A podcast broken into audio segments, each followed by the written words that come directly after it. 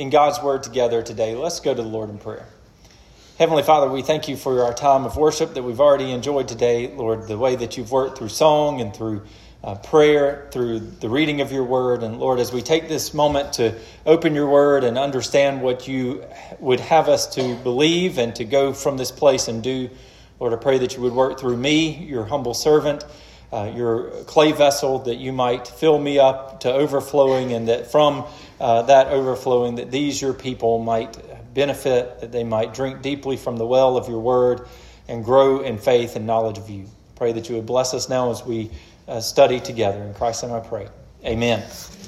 We're going to be in Matthew chapter 5 again as we continue in our study in the Beatitudes, and we've been through seven, or we're up to seven Beatitudes now, uh, looking at the blessings of the kingdom of God and who those blessings come to.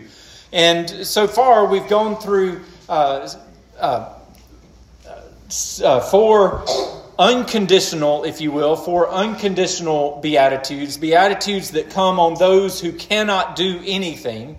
And we've seen three beatitudes that are uh, conditional. They are they come on people who have a certain attitude or who do certain things. So the merciful will receive mercy the pure in heart will see God. And so now we come to another one of those conditional, uh, those conditional blessings, and this is the blessing of adoption. So let's read together the seventh beatitude from Matthew chapter 5, verse 9. Matthew chapter 5, verse 9 says, Blessed are the peacemakers, for they shall be called sons of God. So, from this beatitude, we're going to look at two points today. We're going to see the formation of peace and the family of God. The formation of peace and the family of God.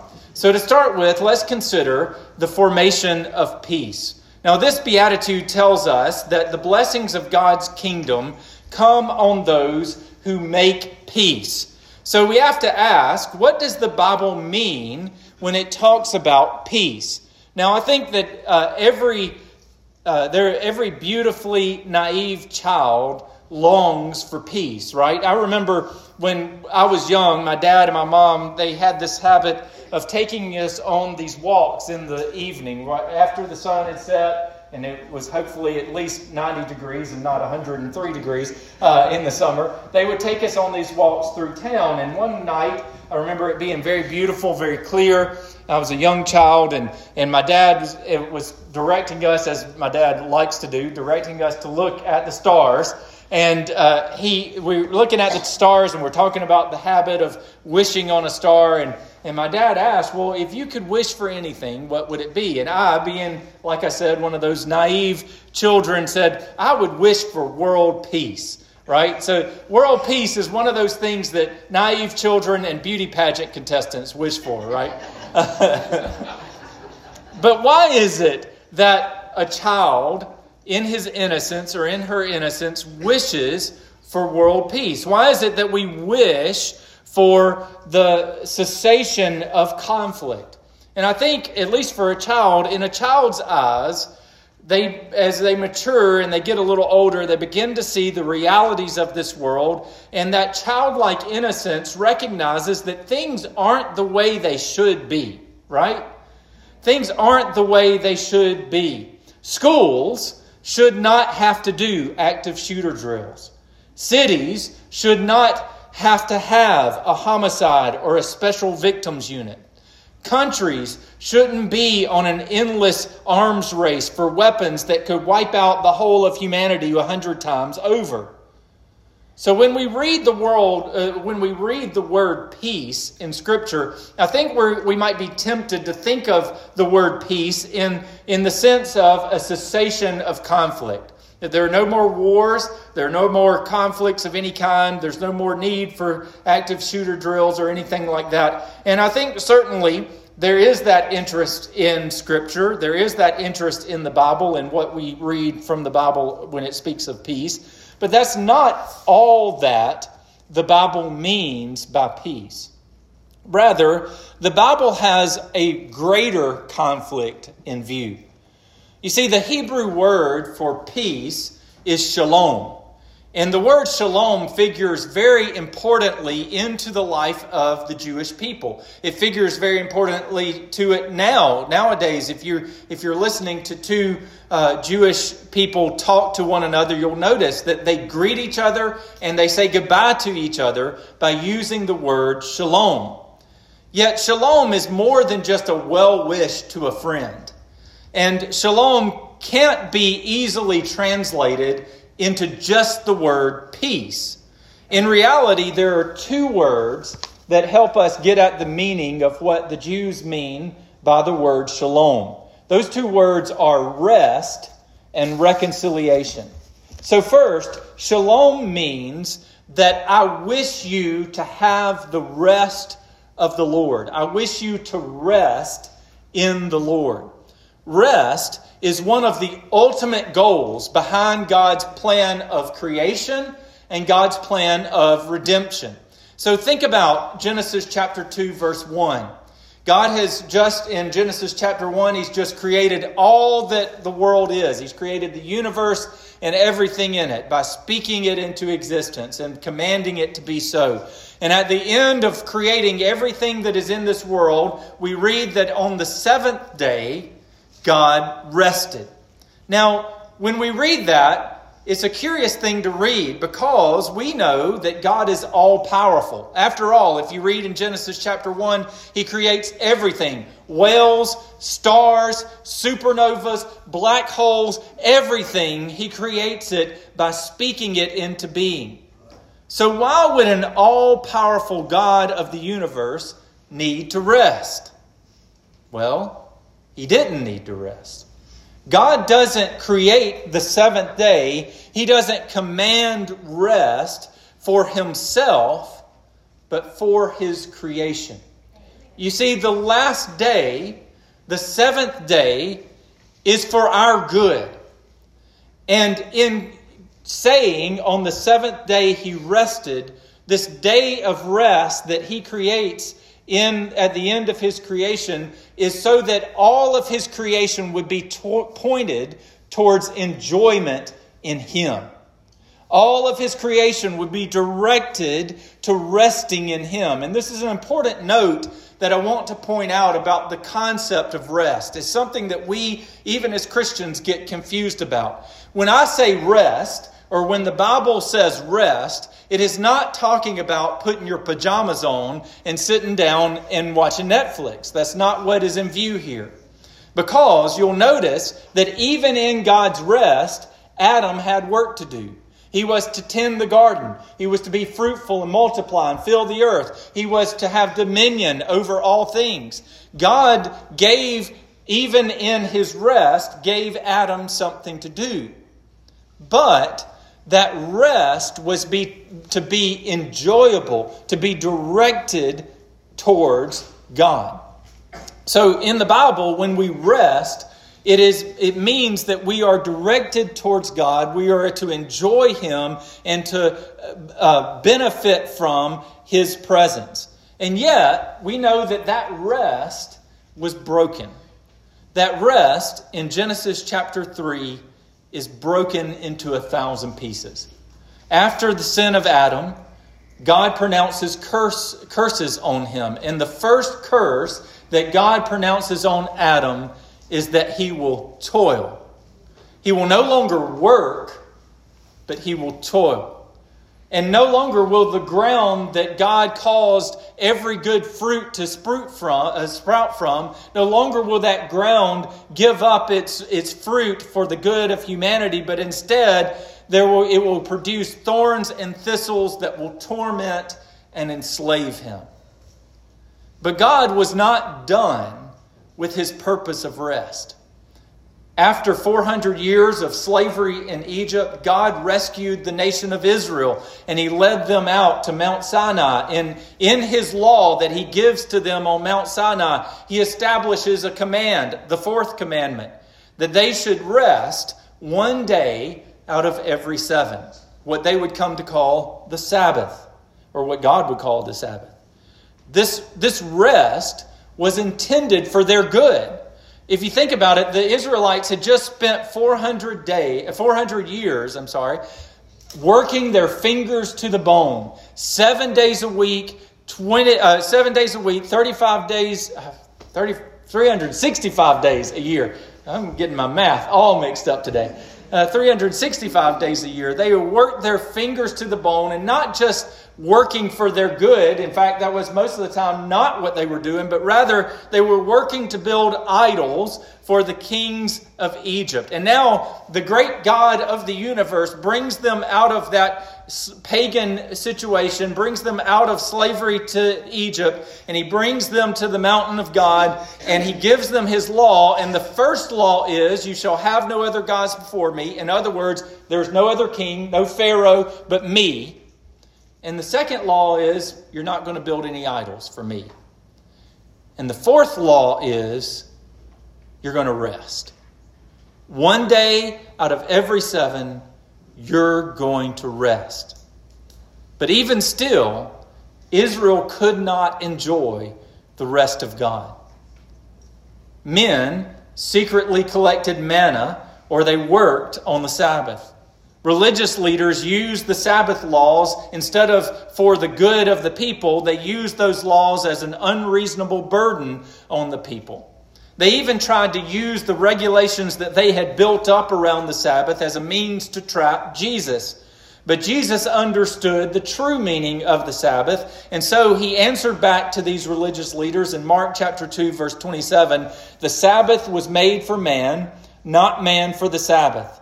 So the Son of Man is Lord even of the Sabbath. Now understand, in saying this, Jesus is claiming to be God. Because God is the one who created the Sabbath in the creation order. God is the one who gave the law of the Sabbath in Exodus chapter 20. And now Jesus says, I am Lord of the Sabbath. So in saying that, he is claiming to be God himself. He is the one who ultimately brings rest. In John chapter 16, verse 33, he tells his disciples, I have said these things to you that in me you may have shalom, you may have peace. In the world you will have tribulation, but take heart, I have overcome the world. In Jesus Christ we have peace. Even with all the pain and sorrow and evil of this world, we have this peace because Jesus has brought rest to our souls. And because we have a hope, as we sang, uh, as the choir sang about that mansion in heaven, we have hope of an eternal rest. A day when we will rest from all our work and we will take delight. Our whole of our existence will be focused on the enjoyment of God in heaven. And we can rest in Jesus Christ because of the second aspect of this word, shalom. Not only does this word mean rest, but it also means reconciliation. In order to have rest, in order to be freed from the toils of this world, in order to, to escape the curse of sin, we must be reconciled to God. But the good news of the gospel is this Jesus has reconciled us to God through his death and resurrection. The first announcement of Jesus' birth promised that he would bring peace. Remember that famous line from the angels' song that they proclaim to the shepherds in the fields that were keeping watch over their flocks by night. In Luke chapter 12, uh, chapter 2, verse 14, it says, Glory to God in the highest, and on earth what? Peace among men. The angels announced peace among men because Jesus had come to bring reconciliation between God and man. So Paul says in Romans chapter 5 verse 1, therefore since we have been justified by faith, we have peace with God through our Lord Jesus Christ. This is what peace means in scripture. We have rest from the toils of a corrupt and fallen world and we have been reconciled to God. But Jesus, in this beatitude, he doesn't say, Blessed are those who enjoy my peace. That's not what he says, right? He doesn't say, Blessed are the peaceful. No, he says, Blessed are those who make peace. As those who have, been rece- who have received the grace of God, not only are we called to mercy and purity, but we're called to seek peace with our fellow man. But how do we do this? We do this by pursuing rest and reconciliation in the world. We bring rest to our fellow man by seeking to live peaceably. Romans chapter 12, verse 18 says, If possible, so far as it depends on you, live peaceably with all. This means that we seek the common good. It means that we pursue justice and love mercy. It means that we are honest and helpful in our business. It means that we love our neighbor as ourselves. Miss April Till taught a beautiful Sunday school lesson this morning in which she was talking about Abigail and the situation where Abigail goes to King David in spite of her foolish husband and he, she pursues peace with King David. And she does that by reconciling with him, by, by bringing gifts so that he would, he would assuage his, his wrath and, and uh, be bring peace to the land and not judge his husband her husband because of his stupidity quite literally but in that we see a picture of what it looks like to bring rest and reconciliation to other people it means that we give up what we think is right for us it means that we are not primarily pursuing our own rights but the good of others it means that we are concerned with the love of our neighbor and the good that we can bring to them. We also make peace by pursuing reconciliation with our brothers and sisters in Christ.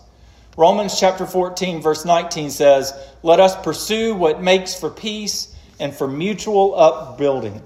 In Ephesians chapter 4, verse 3 says that we should be eager to maintain the unity of the Spirit in the bond of peace.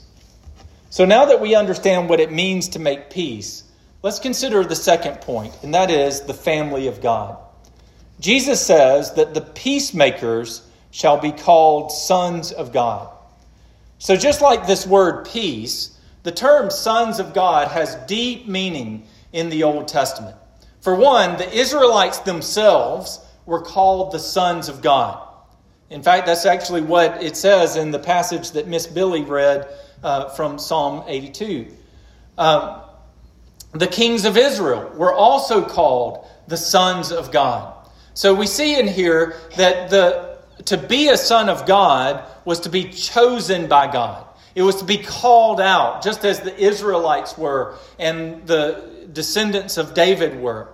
So when Jesus is announced to be the Son of God, it's not just an announcement of his deity. That's often how we read it. You know, that he's saying that he is directly uh, the Son of God, and that is true.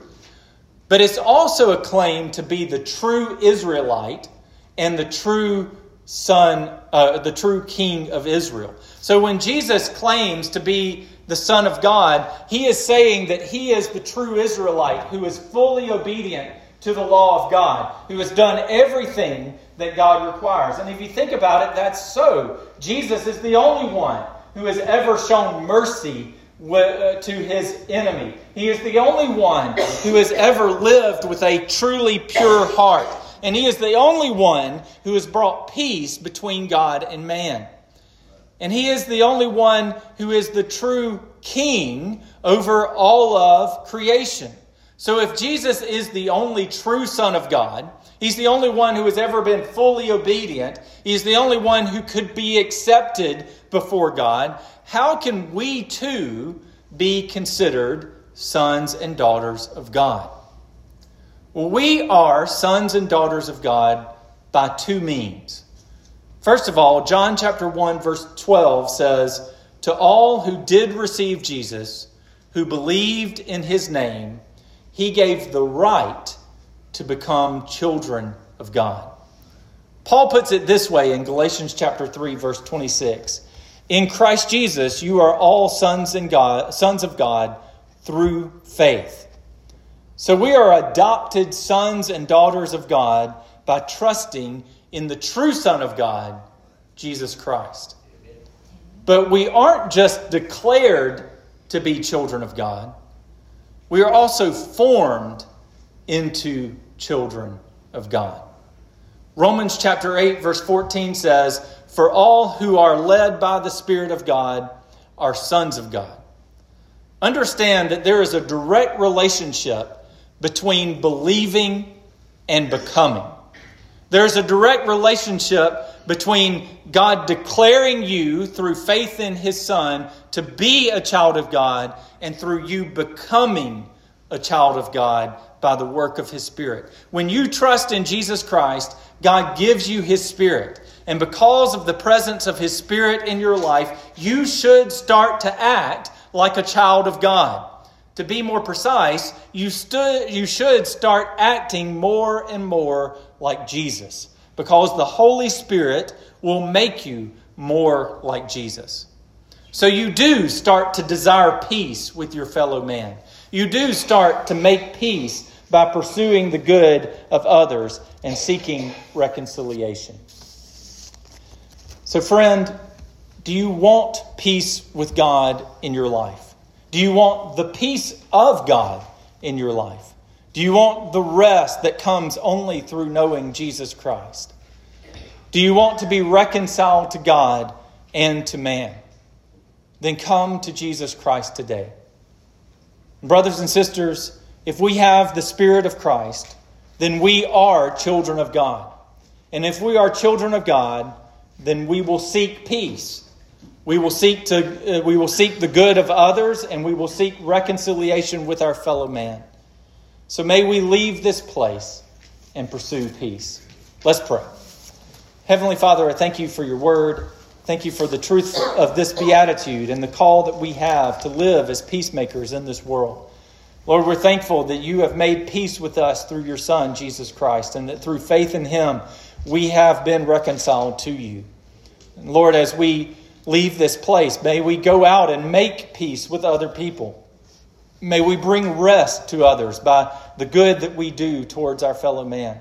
And may we bring reconciliation to a lost world by taking the gospel and preaching it and teaching it to those who do not believe. And may we bring reconciliation with our brothers and sisters in Christ as we seek to live in peace and build up one another. Father, bless us now as we respond in faith. In Christ's name I pray. Amen.